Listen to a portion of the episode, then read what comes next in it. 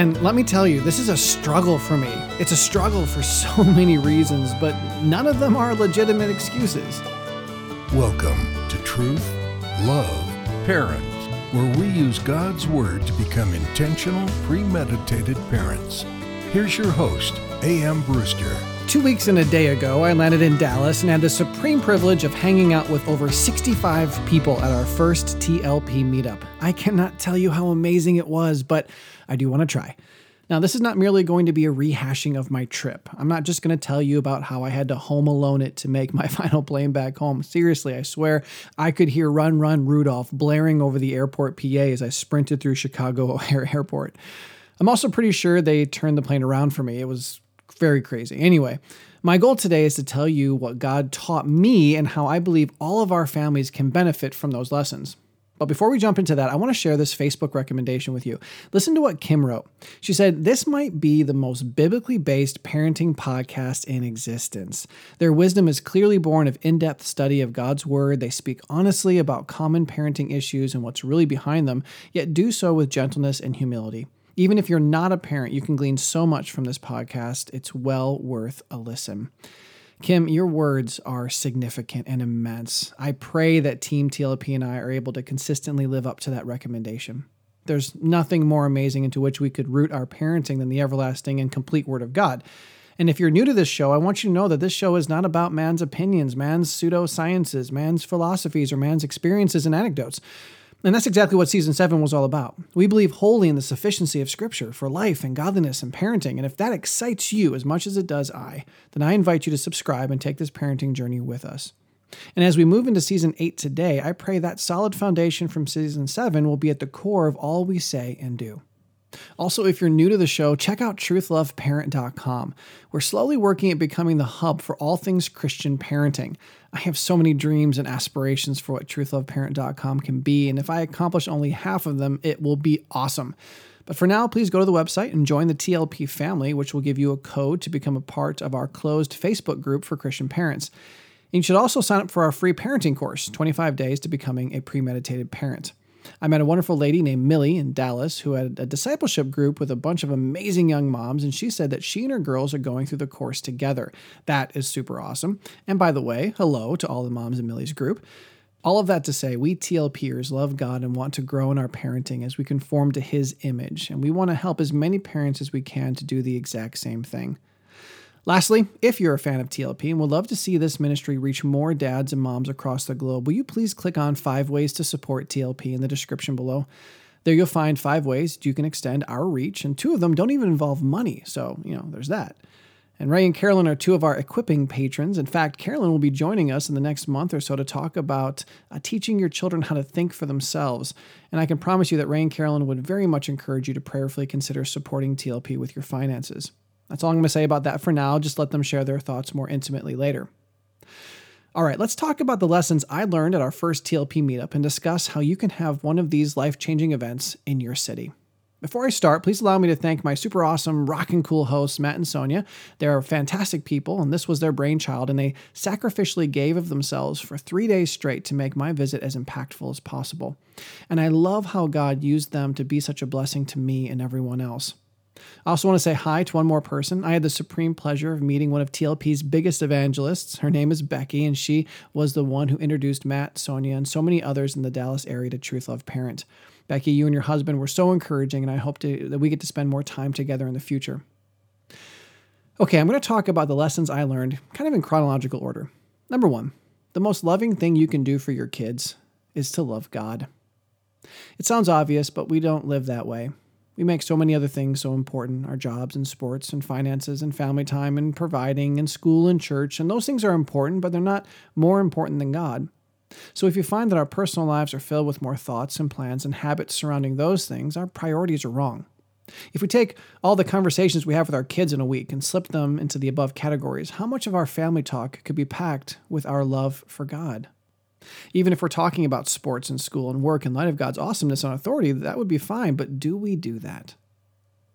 Number two, the second most loving thing you can do for your kids is grow in your understanding of God's word and let it affect your parenting. Of the over 60 people who showed up at our first TLP meetup, the vast majority of them had never listened to an episode. That means that these people had found babysitters and driven across town, and some of them had gone into the home of a complete stranger, all with the desire of being equipped for their ministries to their families, and they didn't even know anything about me. Now, most people seek premarital counseling before they're married, but no one ever gets pre parental counseling. And I think so many of us are just super arrogant when it comes to parenting. We hate to admit defeat, we hate to admit ignorance, and it's all just so personal. But the reality is that we all need help. One of my future goals is to create a pre parenting program. It would have been so great to have something like that when my wife and I were starting to have kids. Neither we nor our families can afford for us to not be Bible filled children of God who apply His word to our parenting. Number three, let your kids see you with your hard copy. Millie shared this nugget with me, and it was so good. Hopefully, we're teaching our kids the pitfalls of technology and we're preparing them to use it in a Christ honoring way. But imagine a child being told that they have to limit their screen time only to see mom and dad seemingly living on the device. But sometimes I'm reading my Bible, you say, and I get it, but do your kids know that? My kids have come to the place where if I'm on a device, they assume I'm either working or playing chess. By the way, if you like to play chess and you're on chess.com, you should totally connect with me. It would be great. I haven't been playing for very long, but I'm really enjoying the game, and my handle is Enigmatic Ninja. Enigmatic Ninja. Yeah, that, anyway, I'm just going to move on from that. the reality is that I could be doing so many things on my device, from banking to reading a parenting book to studying scriptures, but my kids have rightfully identified the things for which I use my phone the most. So Millie suggested you just get used to using your quote unquote hard copy of the scriptures. Wouldn't it be great for your kids to see you actually sitting on the couch with your Bible? Maybe your kids don't assume the worst when you're on your phone. Maybe they give you the benefit of the doubt that you're using it well. Wouldn't you rather your kids see how dependent you are on God's word than on your phone?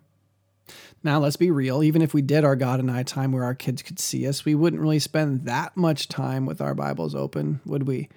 And that's probably something else we need to consider. Number four, take notes. Okay, let me tell you this. This humbled me, right? I write all the time. I write over 30 pages of single space, 12 point font manuscripts on a weekly basis. I jot down notes on my phone and get far more detailed on my MacBook, but I never ever carry around a notebook and pen. But it seemed everywhere I went in Dallas, these parents had a hard copy of their Bible, a notebook and a writing utensil, and they took notes like crazy. And some of them, like a man I met at a dad's breakfast, even made their notes look cool with word art and stuff. I'm, I think I was spending more time watching him take his notes than I was listening to the speaker. And the thing is, I never do that. I never, I never take notes like that. I've had many friends over the years encourage me to take notes on paper, but I never jumped in. Let me tell you, I'm seriously reconsidering it. Note taking is the way to kinesthetically learn information. You listen and you watch the speaker, and when you take notes, it's like you're doing the information. It's so helpful for remembering things you've heard, but it's also great for reference later on. Most of the people who I know who actually take quality notes like to go back and review those notes as part of the process. And the beautiful thing is, using note taking this way is exactly how people are successful in school. It's like we knew it back then, but we've completely jettisoned it from our lives because apparently we're adults now who have it all figured out. But that's rarely the case, right? Number five, be honest with your struggles. I had the opportunity to speak at the TLP meetup, attend a Dad U breakfast at Watermark, counsel with a couple families, speak with the parents who send their kids to Covenant, meet some of the family pastors at Watermark, and hang out with some cool homeschooling moms. And I love how much genuine honesty I encountered. Listen, like G.I. Joe used to say back in the 90s after telling some morality tale, now you know, and knowing is half the battle. Being able to admit that we need help and be honest about the struggles we have is the first step to changing. In fact, I'd say it's most of the steps. Just like in Matthew 5, Jesus said we need to recognize our spiritual destitution, let it grieve us, and meekly seek Him for grace, and only then will we hunger and thirst after righteousness. Acknowledging our sin isn't half the battle, it's like 75% of the battle. Now, before I continue with the last two lessons I'm going to share today, I just want to tell you that I would love to have a TLP meetup in your area as well. It would be awesome to do a parenting workshop or family conference or couples retreat. I'd love to speak uh, in your Christian school to the students and or the parents. I'd love to hang out with you and pray with you and offer any counsel I can. It would be amazing to be a blessing to your church or speak at your camp. And if that sounds like an awesome idea to you, please reach out. It may not happen this year or the next, but at least we can talk about it. It would be incredibly cool to see what we can do to make that happen in your area. You can also send us an email to teamtlp at truthloveparent.com or click on our speakers tab at truthloveparent.com. It was such a great experience for so many people. I know I learned so much, and it would be awesome to meet all of you. Now, you may be thinking, how do I legitimately make something like that happen? Well, Matt and Sonia created the whole thing from scratch. They orchestrated the speaking opportunities and made the introductions, but perhaps you could start by simply telling your pastor about TLP. Matt and Sonia's idea started by telling their school. Maybe you could find other people in your area who listen to Truth Love Parent. For example, even with all the people in Dallas who listen, there are a bunch more TLPers in the Wichita, Kansas area. If we only look at 2018, Wichita is number one for downloads. Atlanta is second, Dallas is third, Seattle is a very close fourth, and Charlotte, North Carolina makes up a very respectable fifth. Those could all be fantastic places for a TLP meetup. Of course, we also have a good listener base started in Minneapolis, Washington, D.C., Los Angeles, Chicago, Detroit, and Denver. At the same time, I also have to admit that Canada and Australia have a good amount of TLPers also. The point is, my mom taught me that it never hurts to ask. We may all be surprised what the Lord will do and how He'll orchestrate things that we never would have imagined. Okay, now let's take a couple of the lessons I learned and put them together to see what they create. If you're deeply in love with God and combing His Word to grow in Him, and if you're honest about your spiritual state, then you're going to, number six, invite community and give them permission to really love you. One of the best things about my trip was being able to experience the gorgeous community that Matt and Sonia have. Their church, Watermark in Dallas, is a huge part of that, but Matt and Sonia have so many other people who are part of their community that don't go to Watermark. Now, when I say community, I'm not talking about the people who live on your street. I'm not talking about your colleagues. I'm not even talking about your church family. I'm talking about a group of believers who loves God and who you have deliberately decided to let into the most inconvenient and personal spheres of your life. It's life on life. It's a James 5 type of relationship where you confess your sins to one another and pray for one another. A decidedly discipleship oriented relationship with no holds barred and complete transparency. I saw that with so many people. I saw how Watermark worked hard to create an atmosphere where the body of Christ would feel that it was natural and normal to cultivate those relationships. John and Wes poured into me while I was there. People I never met before were honest about their struggles, and I got to watch them speak truth into each other's lives. It wasn't merely a shame sharing event or a glorifying in our suffering type of event. It was people sharing their struggles, fully intending to be told they were wrong and be shown from the Bible how they could change. It was beautiful and awesome and so very much the way God wants us to be. And let me tell you, this is a struggle for me. It's a struggle because in my flesh, I feel like I don't need people. It's a struggle because I'm so busy. It's a struggle because my work is my home and I'm isolated from even normal interaction with coworkers. It's a struggle for me because I live in the north woods of Wisconsin, where the closest gas station is 20 minutes away. But none of those are legitimate excuses. This is why a couple Sundays ago I preached about this and I was preaching to me more than I was anyone else. And after the service, a dear man in my church walked up to me and he said, So, how are we going to fix this? And I found out that he wanted to make time to get together with me. And even though he's a farmer and I work at Victory and our schedules do not match up, we're going to make it this work. We need this. And you do too. So before I get to my last lesson, let me invite you to try some things I'm working on in my life in order to create community. Number one, understand that God created us to thrive in community. Number two, admit that you need it. Number three, invite people into your life. Do the scary thing, reach out. Trust me, God will help. He wants you to be successful with this. Just take that step. Number four, and this is really important, make time for it. Seriously, it's so easy to look at a busy week and say, I just don't have time. But just like we need to make time to Sabbath, we need to make time to really connect with our local body of believers. It may simply be a meal or a game night or a coffee break, but we need to genuinely schedule it out. Can you go overboard and start neglecting other important things? Sure, but I don't think that's the problem for most of us. Number five, be open. On the first day, at the first coffee break, find an opportunity to share something personal. Ask for prayer, share a struggle, ask a question, just be real. Don't pretend you have it all together. We all know that none of us do, but we're ridiculous enough to sit with each other all pretending to have it together and then judge ourselves for not pretending as well as they do. I found that the most genuine relationships grow out of pain and transparency. I'm closer with more teenage boys than I am adults because the teenage boys who move into my home every year are rebuked and challenged in God. And that type of relationship is the very stuff of intimacy. And number six, be ready to reciprocate. Don't just be a giver or a taker, do both. Share your burdens, but bear theirs too. As a relationship grows, you're both going to have to do your fair share of bearing and sharpening and wounding and encouraging each other. Now, obviously, this is not an exhaustive list. But it's what I'm trying to do in my life right now at this point, and I hope it helps you. And if this is how we're living, then I think we'll all understand the last lesson that God taught me in Dallas. Number seven, always be looking to learn something new. I went to Dallas to teach, but I believe God had me there to learn. I hope that you listen to this podcast because you want to learn something new about God and yourself and your family. I pray that the lessons I learned can be a challenge to you because I want nothing more than for us to create growing communities of moms and dads who love God and love each other by helping each other love God and be conformed to his image. It's not until we're stupid enough to think that we don't have anything more to learn that true spiritual change becomes impossible. Pride will eat us and our families for lunch. But God inspired humility will always show us new areas where we need to grow and equip us to learn what we need to learn from God's precious word.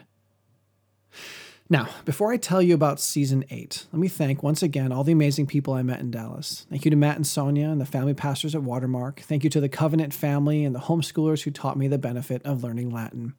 Thank you for the people who let me be a part of your community and all the new listeners we now have. You guys are great.